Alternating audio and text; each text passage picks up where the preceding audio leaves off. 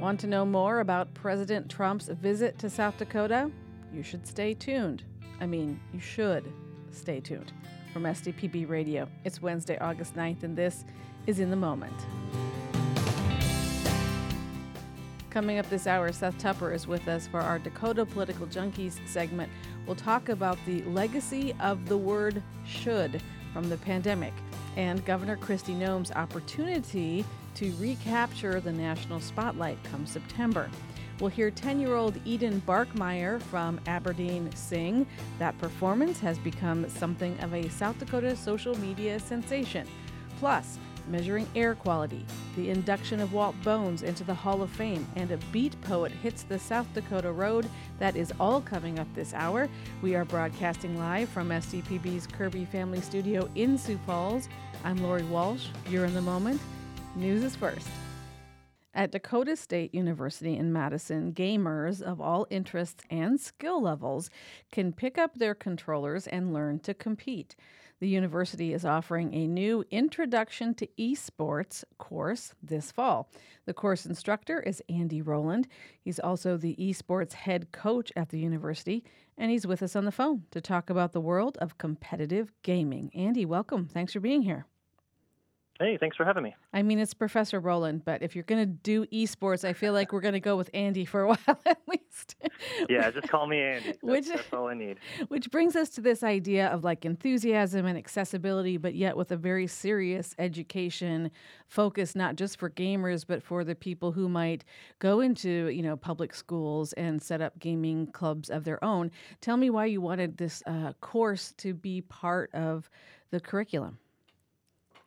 Well, I feel like this, um, well, the esports market in general and uh, at the collegiate level has so much to offer for students, um, both on campus and off. Um, we follow just like traditional um, athletics, so there's a lot of responsibility that goes involved with it, um, and just um, great developmental skills.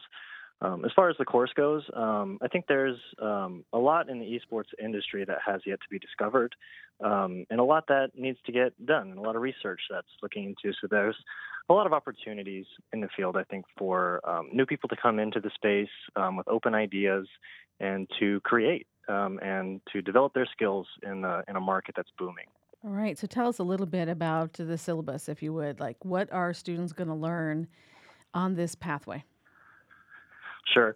So the um, the introduction course um, really is um, just that. It's an introduction course. So we go over sort of the overview of the ecosystem of esports. So we talk a lot about um, comparing uh, traditional sports with esports. We talk a lot about um, professional esports companies that are out there and some of the things that they do to gain headway.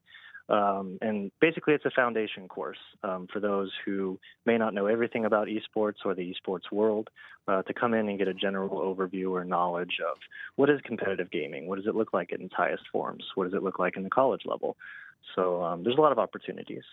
Uh, say more about competition, because one of the things that I think of students learning in, you know, a football uh, program or a gymnastics program is how to be a good sport, how to compete well. Tell me a little bit about how that intersects with esports. Sure. Yeah, I, I would say that um, esports follows traditional sports um, almost at a, at a parallel. Um, there are some differences, obviously, in the, in the physical aspect of it, but um, as far as team building goes, um, um, the structure of responsibility for practices, um, balancing your schedule, um, you know, the consistency of it and everything, it's it's it's the same as traditional sports, really.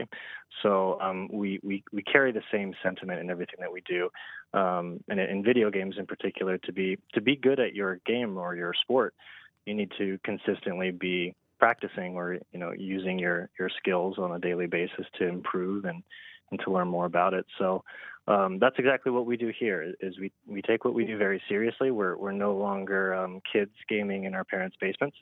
Um, we you know we have our dedicated facility on campus um, for varsity athletes that come in.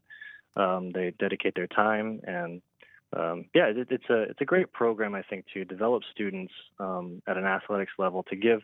To, to reach a certain set of individuals um, that hasn't really been reached before, um, to combine this sport and technology emphasis together, uh, to give them the structure under athletics, uh, to come in and compete. Um, it's um, it's great. It's a great tool.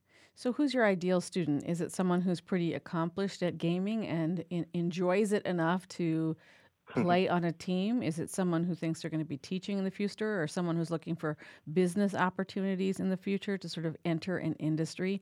Who do you want to bring into the classroom? Um, well, those are all excellent examples of students who can come into the program. Um, I think the ideal student is someone who comes in wanting to influence the market, or comes in with ideas on how to improve it, or open ideas, or um, you know, thoughts and theories about how things can be improved, or, or, or what things want to get done. Um, In the same breath, though, people who just want to learn more about the industry. I think this is a, a great opportunity for them. But my ideal student is, um, well, is a leader, I think. Uh, someone who comes in with, with great ideas of things that want um, they want to implement, um, or, you know, programs they want to start putting together. Um, and it's my job to help them see their vision, their idea come to fruition. So I think the ideal student is someone who wants to use their skills in video games um, to create opportunities for them in the career field. All right, Professor Andy Rowland, what is the game that none of your students are going to be able to beat you at? um, I would have to say Apex Legends. Uh, those of you who know what Apex is, I'm a big Apex fan. Um, that being said, I just recruited an athlete who might actually be better than me, so we'll see how it goes. well, well done. Well done. All right, Andy, thanks so much. We'll talk to you again. Well, I appreciate the time. Thank you.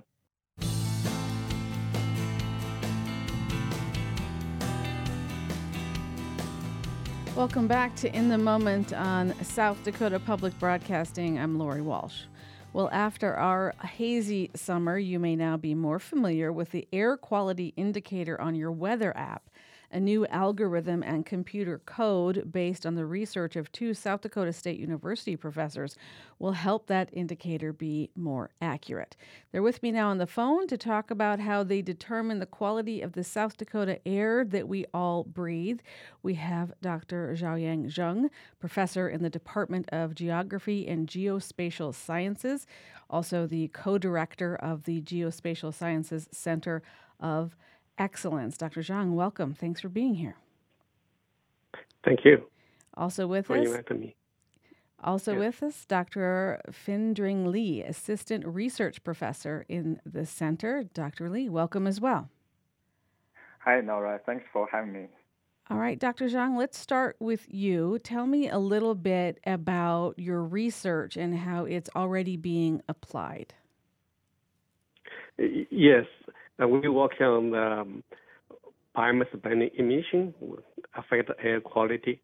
You know, the wildfire release a large amount of aerosol to the air, and that is often the hazard air quality and affect human health.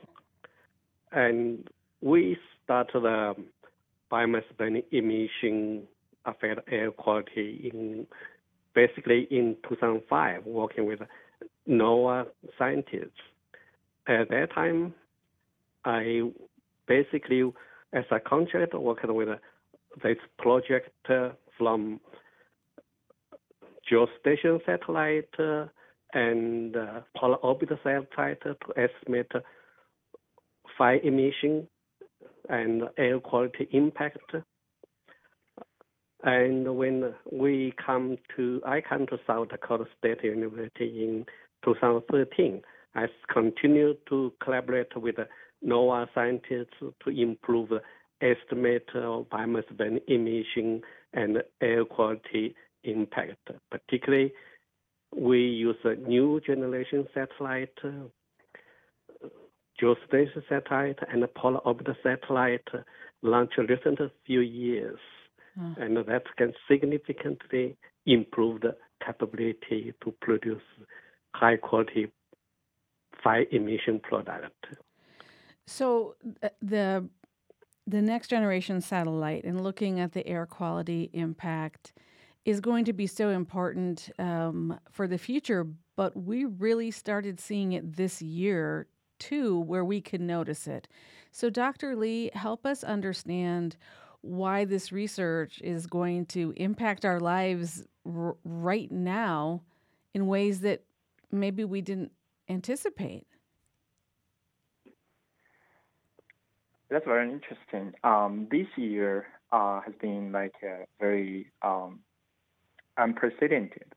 Uh, the Canadian fires in twenty twenty-three um, started from like May. Um, I think uh, has injected large, uh, massive amount of smoke to the downwind transport to the United States, including South Dakota, and it also go all the way to the East Coast.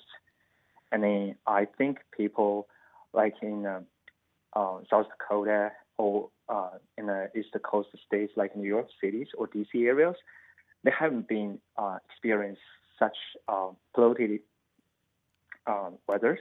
So mm-hmm. I think it's um, uh, it's uh, surprising. So like uh, which is pretty common in the West Coast, coast uh, like uh, uh, Oregon and California. Um, I think it is quite important. Um, I think uh, even like uh, when I look at the air now quality, uh, that tells the the distribution of the air quality level across the United States. I just checked the map uh, even even today, and then uh, and we look back like yesterday and the day before yesterday. And then I think South Dakota, uh, especially in the northern South Dakota, east part of South Dakota, still experiencing the moderate uh, pollution from like uh, um, fire smoke uh, across Canada. Yeah. Right now, I think there are still like hundreds of like uh, wildfires that burn in the northern part of the, uh, Canada. Yeah, I, I uh, my daughter lives in New York, and sometimes I will check the air quality in New York and in Sioux Falls and find out that her air quality is uh, better than ours right now, which is not what I thought would happen when she moved to New York. Doctor Zhang, where do you hope this research goes in the future? Oh, yes. This research now, we work on the, you know, use a polar orbit satellite and geostationary satellite combined together. Now the geostationary satellite observes surface every five minutes, and of course with a little bit cost spatial resolution about two kilometers, and the polar orbit satellite can observe the surface every three hundred seventy-five meters, even though the temporal resolution uh, could twice a day, or with a couple of polar orbit satellite could be uh, four times a day. Hmm. When we combine together of the geostationary satellite and the polar orbit satellite, we could estimate fire emission every five minutes or ten minutes with a spatial resolution much higher, could be as high as uh, several hundred meters. And when we generate this product, we could operationally produce fire emission every ten minutes or every hour. Oh. And for currently, we work on the uh, United States and intend to entire North America. And eventually, we will, of course, work on the global, combine this geostationary satellite and the polar orbit satellite oh. for air quality monitoring. Yes. All right. This is bigger, a little faster, more accurate, and more global. Important yes. public health research coming out of South Dakota State University. Doctor Zhang, Doctor Lee, thank you so much for being here. We appreciate your time. Thank you. Thank you. Thank you.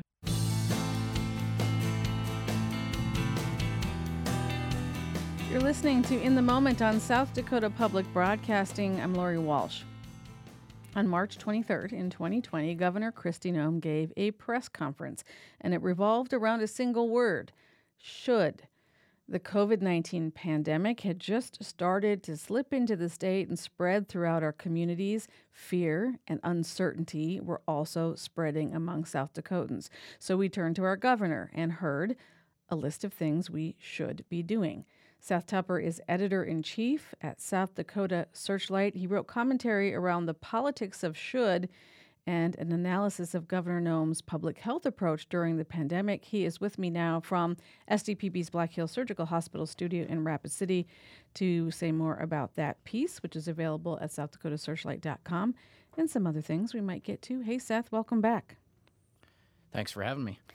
Um, I'm so glad that you wrote about this because, of course, I remember this day and hearing your thoughts on this word should at the time. But tell me a little bit about this press conference and just how prevalent the word should was and how reporters tried to kind of get her to elaborate on that. Well, yeah, it's one of those things I think you need some time to process, and in the benefit of hindsight now, it's a lot yeah. easier to sort of maybe make some sense of it. But at the time, as you mentioned in your, your opening, you know, a lot of fear, a lot of uncertainty. Um, everybody was looking to, to leaders for guidance. And if, if there's one thing we always hear or seem to hear about what's important uh, about leadership in a crisis is clear communication, right? Yeah. And so we have this press conference, and we're told there's an executive order coming from the governor, and, and I guess I was expecting, okay, this is it. We're going to get clear communication on, uh, you know, what's going to happen in South Dakota and how we're going to protect people from this virus. So when the executive order came out and when Governor Noem started talking during her press conference, and as I mentioned in the, in the commentary, everything was South Dakotans should do this, businesses should do that, people should do this. I I was just very, I, the the feeling I had, I, I dialed into the press conference and some other reporters were there in the room, but I was just utterly confused because, as I said, uh, you know, we always hear it's important to be have clear communication in a crisis. And here was a governor who seemed to be uh, on purpose being not clear. And I just couldn't under, understand or comprehend what was the motivation for that at, at the time. Yeah. And uh, I pressed her during that. If you if you watch the video uh, from S D P B uh, of the conference, which I embedded uh, in the piece, uh, mm-hmm. th- that video is still on YouTube. You can see, you can hear I pressed her, some other reporters pressed her just to ask, you know, what do you mean by should? Is this a requirement? Is it a suggestion? And all she would say in response was, I'm telling people what they should do. Uh, and she just wouldn't clarify any further. What did this create in the state amongst cities and municipalities? Well, confusion, uh, in a word. Mm-hmm. Uh, and as I mentioned in, in the commentary, what, what ensued was uh, weeks of local meetings in some cities and, and counties throughout the state where uh, various kinds of restrictions were uh, proposed and acted upon.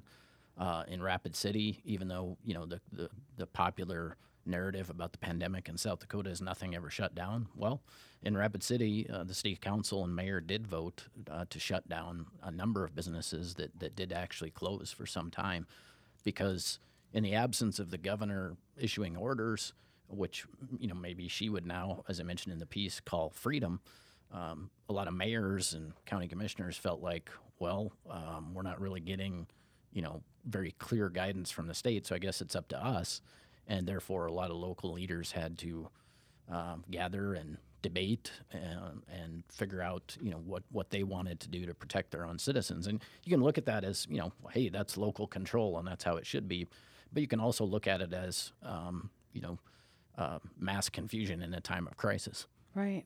Um, at some point during this time, our per capita death rate for COVID was the highest in the nation. And then uh, President Trump came to South Dakota for fireworks and the fourth of July. How did that intersect with, you know, masking and what she was saying about freedom at that point? Well, yeah, the, at the beginning of the pandemic, I don't think any of us could have foresaw that, you know, this global health crisis would be the thing that would launch, you know, our governor from little old South Dakota into, you know, the stratosphere of, of political stardom. But that that is eventually what happened. And, and, and uh, her invitation to uh, President Trump to attend a fireworks ceremony uh, on the fourth of July during the pandemic was, was a big part of that. Do you think, um, I'm going to jump in, do you think it was COVID sure. that launched her, or do you think it was the, you know, George Floyd Um, protests and statues coming down because they ended up at Mount Rushmore with the message of, you know, you can't tear this down? Well, I think it all intersected, but I think it was the pandemic that first put, you know, our governor on on, on the radar of of, of um, political observers nationally, and the attention she got and, and the way she capitalized on, as I said in the piece, um, what some called early on a lack of clear leadership and confusion. She basically branded as as granting people freedom.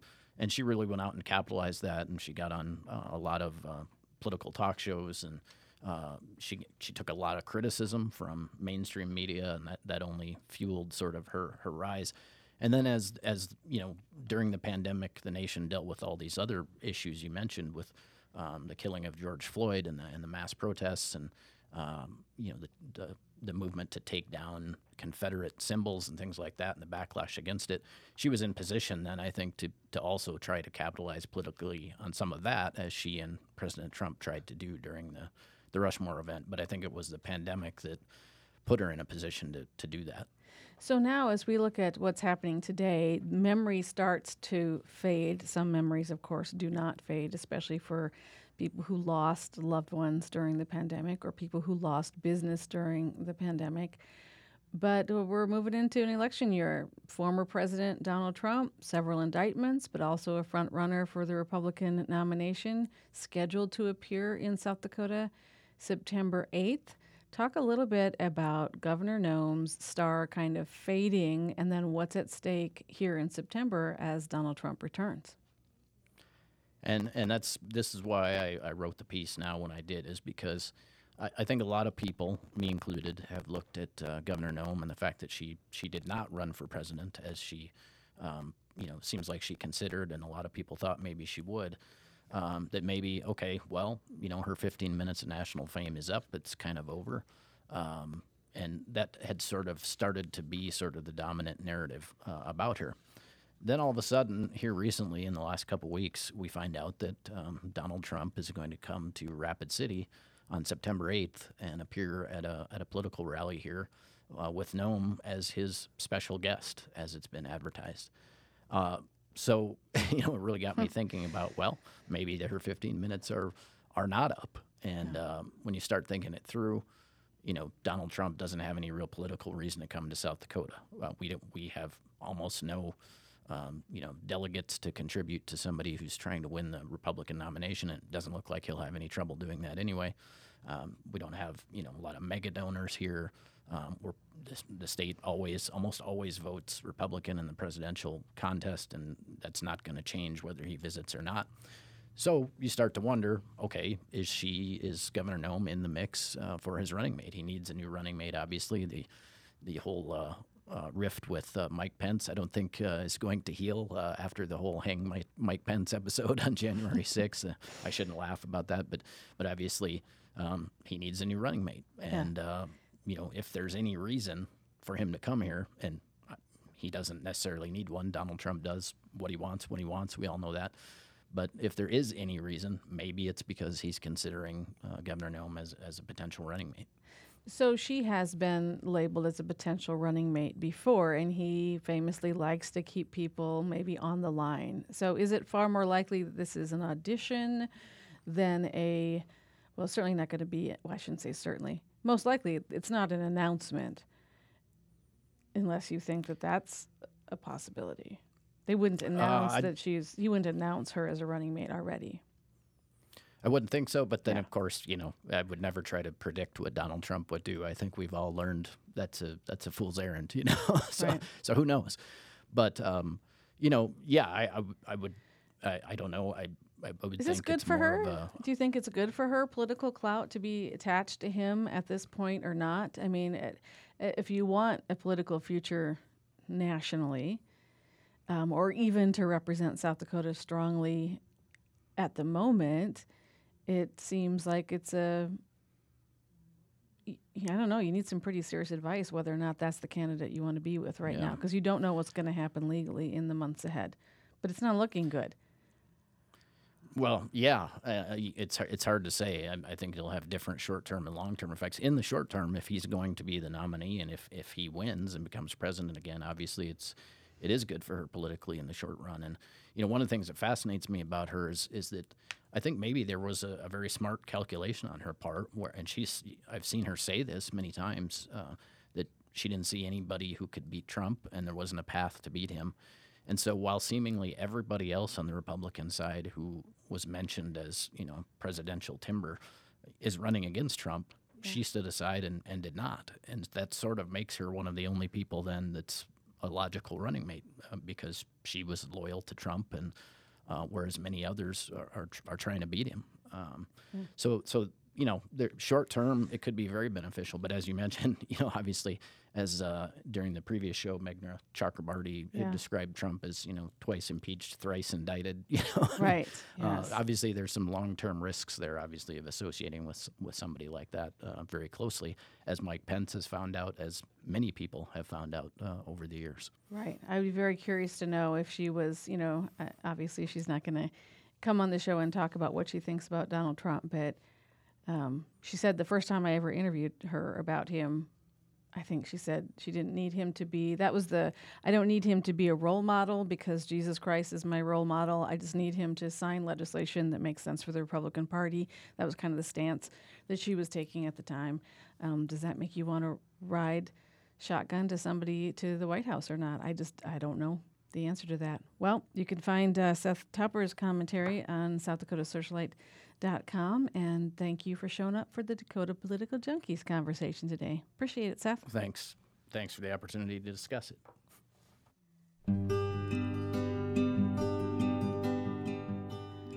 Let's take a moment now to celebrate a South Dakota talent.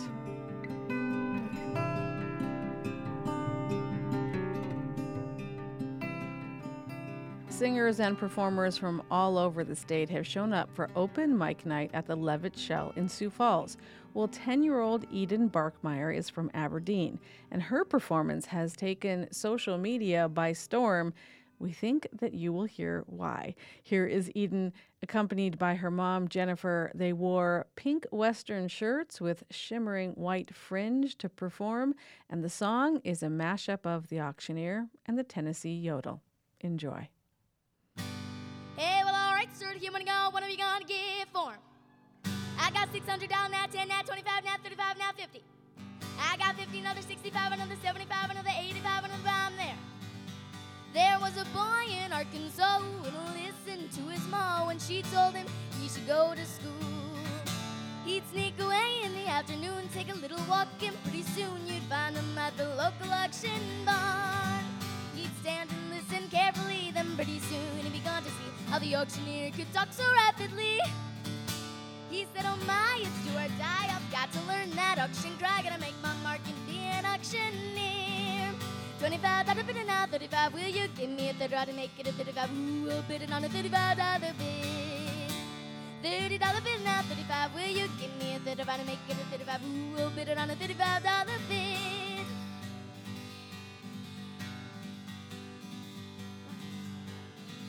And from that boy who went to school, there grew a man who played it cool. He came home a full-fledged auctioneer.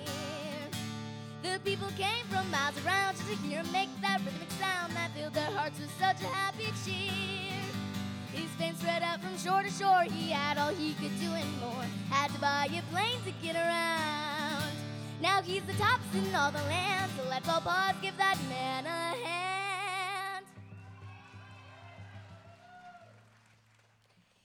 Best of all the auctioneers. twenty-five, that'll bid it now, thirty-five, will you give me a thirty-five to make it a thirty-five, ooh, I'll bid it on a thirty-five dollar bid. thirty dollar bid it now, thirty-five, will you give me a thirty-five to make it a thirty-five, ooh, I'll bid it on a thirty-five dollar bid. I'm just a little mountain girl who lives in Aberdeen. I love to climb my mountain and go home to Lothian. I got me a sweetheart who lives a mile away. He knows when I'm thinking of him when he hears me say, I che cho che hum diddle diddle diddle diddle diddle I che cho che hum diddle diddle diddle diddle diddle diddle diddle diddle diddle diddle diddle diddle diddle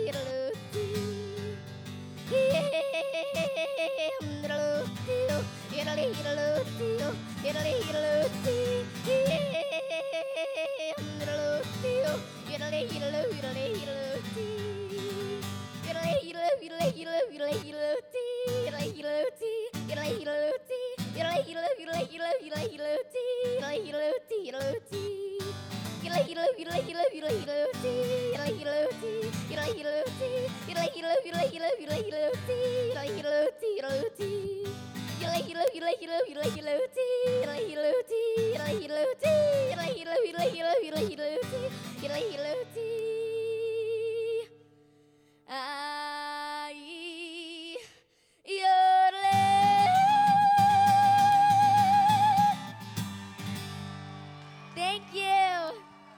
If you'd like to watch that performance, you can find the video on our website, s d p b dot org slash news. The next open mic night at the Levitt, Thursday, September seventh. You're on listener-supported S D P B Radio.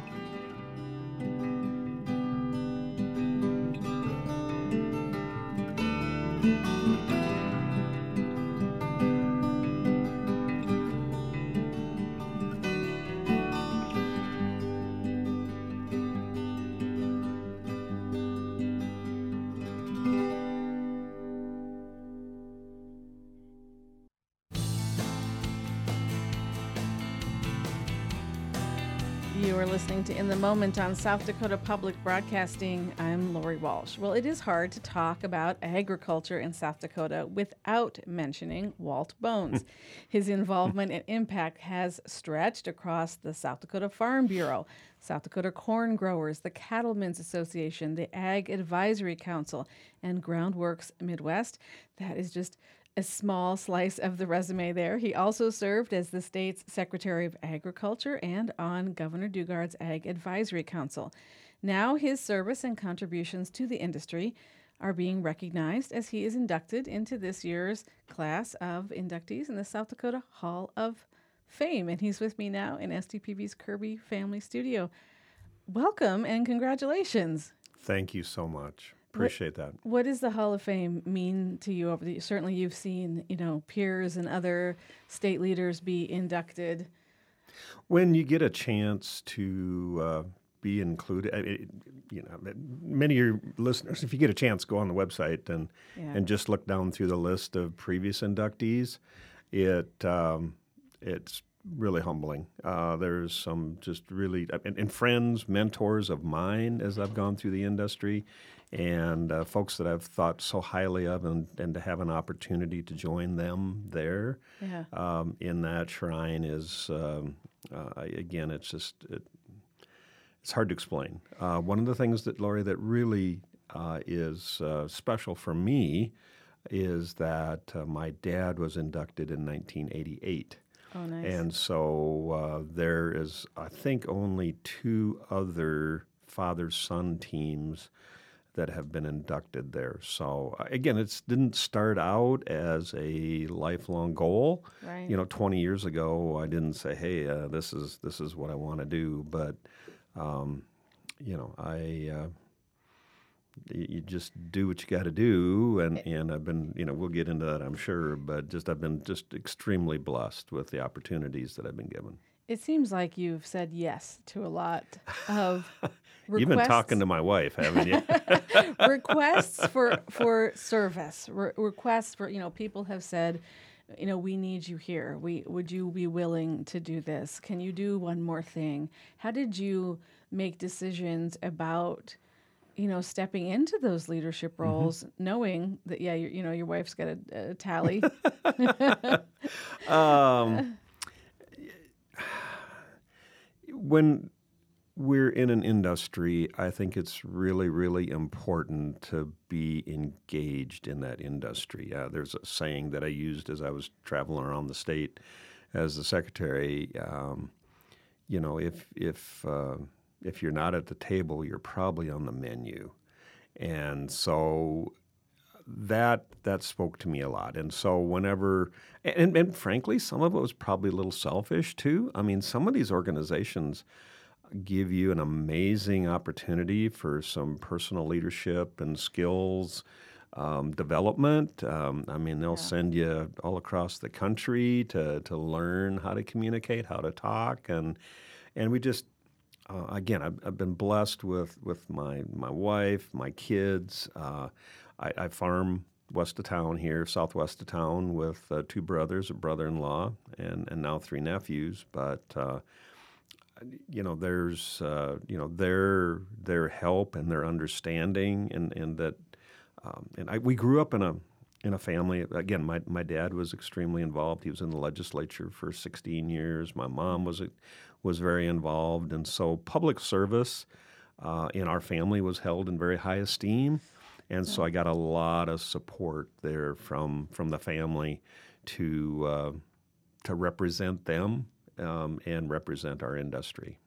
Go back to some of the earliest memories you have about farming, because you there's some homesteaded land in your mm-hmm. family, so you mm-hmm. must have some early memories of the joys or the uh, travails of ag. Uh, that's a great question. Yeah, there's a lot of highs and lows, uh, sometimes, you know, within the hour or within the week, within the years. I mean, there there's there are those uh, valleys and then there's a, those mountaintops, but Uh, yes, as you mentioned, my great-grandfather homesteaded down there south and, and east of Parker uh, in eighteen seventy-nine. Uh, the original homestead ground uh, is still in the family. And um, so um, our, our situation is just a little bit different. My, um, uh, my dad actually grew up in Minneapolis. Hmm. And even though, I mean, his dad was born there on the homestead farm, be my grandfather, but there wasn't enough room on the farm to support both he and his brother and his two sisters. So uh, one brother stayed on the farm, and my grandfather went into the hardware business, ended up in working for the Maytag Corporation, uh, and, and ended up in Minneapolis um, as a regional sales manager. So my dad grew up there, but there was always that you, you, you take the boy off the farm, but you right, can't take yeah. the farm out of the boy. And so uh, my grandfather was still very involved and uh, um, kind of started his, some of his own things, uh, kind of separate from his brother. And and so, uh, yeah, my earliest recollection of the farm is is just the joy when my dad said, hey, you want to ride along? You know, I think part of it was somewhat Uh, necessary because, you know, that, that seat to the right of the driver is the gate opening seat. So, exactly. you know, we, and the gate closing seat. And the yeah. gate closing seat. So, yeah, yeah, let's go check some pastures. And, oh, by the way, yeah, did you get the gate for me, you know, type yeah. thing. But no, we, we again, we, was, we were very uh, supported. Um, you know, again, it was it was just a joy to, to be a part of the farm. And, and Did you talk on those rides? Did you talk with your dad? Or oh, did you just look out the window and like, no, all the what'd time. you talk about? You know, all the time. Yeah. Uh, just, I mean, some of the challenges and, and just the, the joy and the blessings that we have to be able to to to see this creation that God has, that we were temporary, that we are temporary stewards of, and and have the um, uh, the pride and and to see um, the trials and tribulations. But there's an extreme amount of pride in in getting the job done.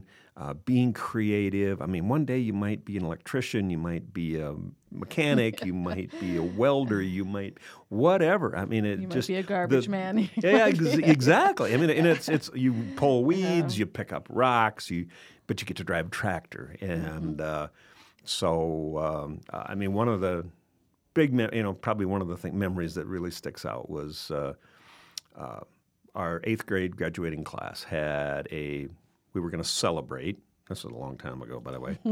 um, and we were going to celebrate by having a roller skating party over at Wall Lake. There used to be a big roller rink out there. Um, and uh, my dad uh, made me an offer. And he says, I'll tell you what. He said, I will let you um, – I, I could really use some help Saturday driving a tractor and a disc. And he said, I will let you have the, you know, the, the most the, the tractor with the latest technology on it. I mean, this is the this is the most sophisticated tractor that we have. And and I couldn't resist. I skipped my eighth grade party to drive a sixty horsepower five sixty International tractor that had, wait for it, power steering. So oh. that was the latest technology. Oh, and man. so yeah. That story delivered. Yeah. in that regard, you're watching, and I was driving through South Dakota just a couple weeks ago, and I remember passing a certain um, operation and looking out at the way the, the hay was lined up and the curve of the harvest, and I was like, that farmer's an artist. Like, that's not just, like, that has to be intentional. It was so beautiful and cinematic that it felt like somebody had had painted it for me to see. Mm-hmm. Now, that probably isn't true, but it felt like it.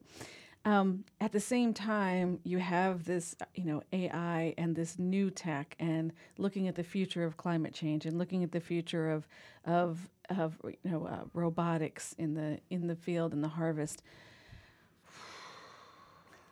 Take a deep breath and tell me what the future looks like for ag. Bring in South it Dakota. All together. I, um, I again, I usually, you know, when I'm looking forward, I'm also looking back. Yeah. And so I look at at uh, I, I'm I, I can't remember, it was a Tanya Tucker who had the song, you know, it was country before country was yeah, cool. Sure. Well, I mean, we've been active environmentalists before there were environmental activists. I mean, we've been um, cutting down on our tillage, and we've been, you know, so lo- you know. I, I, cringe sometimes when we talk about carbon footprint and carbon intensity scores and all these different things, but but that's what we do on the farm. I mean, we are constantly looking for a better, more efficient way of doing things, better for the environment, um, you know, better for our financial bottom line, uh, better for the future. For my, I've got. three nephews now that will be our fifth generation on the farm that are actively farming there with us. The future of our place is in great hands. Yeah. And so um, the it's it's um, A I. You know, I, I was at a, the TEDx talk down here, you know, a couple months ago, and heard a teacher talk. And, you know, the technology, um, A I technology, is as primitive as it will ever be. I mean, it's it's only going to get more. Um, so, you know, twenty years ago, fifteen years ago, uh, driving, you know, the, the auto steer on our tractors, um, a gr- kind of an expensive tool. People say, ah, pff, really, you need, you can't drive your own tractor, really? Mm-hmm. Well, there is so many other things going on in the tractor and the combine and sprayer, whatever it might be, that you literally don't have time to drive. And and so some of those, looking forward, um, the combine that we just got a year ago uh, automatically now makes some of those adjustments. It senses uh, the moisture level, the crop flow, the efficiency and the speed and all those types of things, and will make those adjustments on the go automatically. If you let it, there's a button right there. You hit it and it goes off. But automatically it will make those adjustments for you. And, and I don't know if I'm quite ready yet for the autonomous driving vehicles, but uh, I, I expect it may be coming. Yeah. But uh, uh, just the sophistication of, of what we're doing right now, um, trying to understand the the, the makeup, the, the bio- biology of the soil, um, trying to understand some of the um, – Uh, G M Os is the, the buzzword, of course, but instead of using um, chemistry, instead of dumping poisons on the ground to control pests, insects, weeds, whatever, uh, now through biology we can do the same thing, and we don't have to dump. I, I can vividly remember my dad one day. Um, One of the hoppers on the planter was for an insecticide, and this black powder, it was windy, he was sweating, he was wiping this stuff off his brow, and you look on the bag and it had a skull and crossbones on it. Yeah. We don't have to do that anymore. So uh, forward, um, you know, the air that we breathe is, I forget, forty, sixty percent nitrogen. Well, we put extra nitrogen on the ground to um, to grow our corn or wheat. Hmm. How could those plants maybe pull some of that nitrogen out of the air and, and to as a nutrient rather than having to put it on as a fertilizer? So th- there's some amazing people working on some pretty amazing things. Um, mm-hmm. And so I, I am extremely optimistic about the future of farming. I, I really am. And, and it's just a, uh, it's going to be a fascinating fascinating occupation for so many. I mean, you don't have to own a farm to be involved with agriculture. Right. I mean, yeah. there we need we need these technicians, we need mechanics, we need all of these different things to produce food on a decreasingly on a decreasing land base for an increasing population. So yeah. challenges are there, but I've got a lot of confidence in this next generation and the future of ag.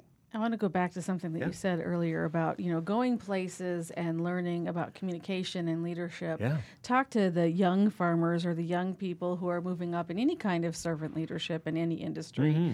And, uh, you know, what what are some of the things that they need to keep in mind about not just their own communication, but their own values? Because there's so many distractions, so many different ways. There's going to be a crisis, and you're going to have to deal with it. There's going to yep. be um, somebody's going to make a mistake, and you're going to have to answer for it. What are some of the ways to keep your your values and your center when the storms are swirling around you? Ooh, that is a really great question, Lori. I don't know if I've ever been asked that before. Um, first, I would start out and say that um, you can't do God's work without God's blessings. Um, so. We've all been blessed with uh, some amazing skills, and if we, you know, the old horses used to have the blinders on them so they couldn't see everything, just just what's right in front of them, and and that's what I've told a lot of a lot of these younger folks is that sometimes we get so embroiled with the water tank that's froze up or the tractor that won't start or whatever it is. I mean, that is an immediate crisis there, you know, at, you think, but look at the bigger picture. And I think that's what the involvement in any organization, pick your organization, um, in that involvement gives you that big picture view so that you can, and, and that's where the focus, I think, needs to be is, is you know, what's what long-term is going to be good for our farm, what's going to be good for South Dakota agriculture, what's going to be good for United States agriculture. And so, um, uh, and, and those organizations do a great job of, of providing that training. Yeah. And, and it's these young kids that that just have to get involved because that's the future of our organization. They don't want to hear from me anymore. You know, I'm well, we old, I'm retired, I'm yeah. done, uh, you, mm, figuratively. Yeah. But um, it, it's it's these young kids that, that uh, and when I say young, that's thirty, forty-ish, you know, right. But they're the ones that really need to get in. Um, Walt Bones, it's been a delight to meet you and, and talk with you. Congratulations on the induction into the South Dakota Hall of Fame. It's well-deserved. Appreciate your time. Oh, anytime, Lori. Thank you so much for the opportunity. That is our show for today. We hope that it served you. Um, tomorrow on the program, Kevin Wooster is with us. We'll talk about Governor Kristi Noem's media relations. We'll also welcome the U S D School of Law Dean. Dean Neil Fulton is joining us to talk about what's next as Americans move on or try to from political division. And that poet, P W Covington, he's joining us tomorrow on the show. I misspoke a little bit earlier. From all of us at South Dakota Public Broadcasting, I'm Lori Walsh. Thank you for listening.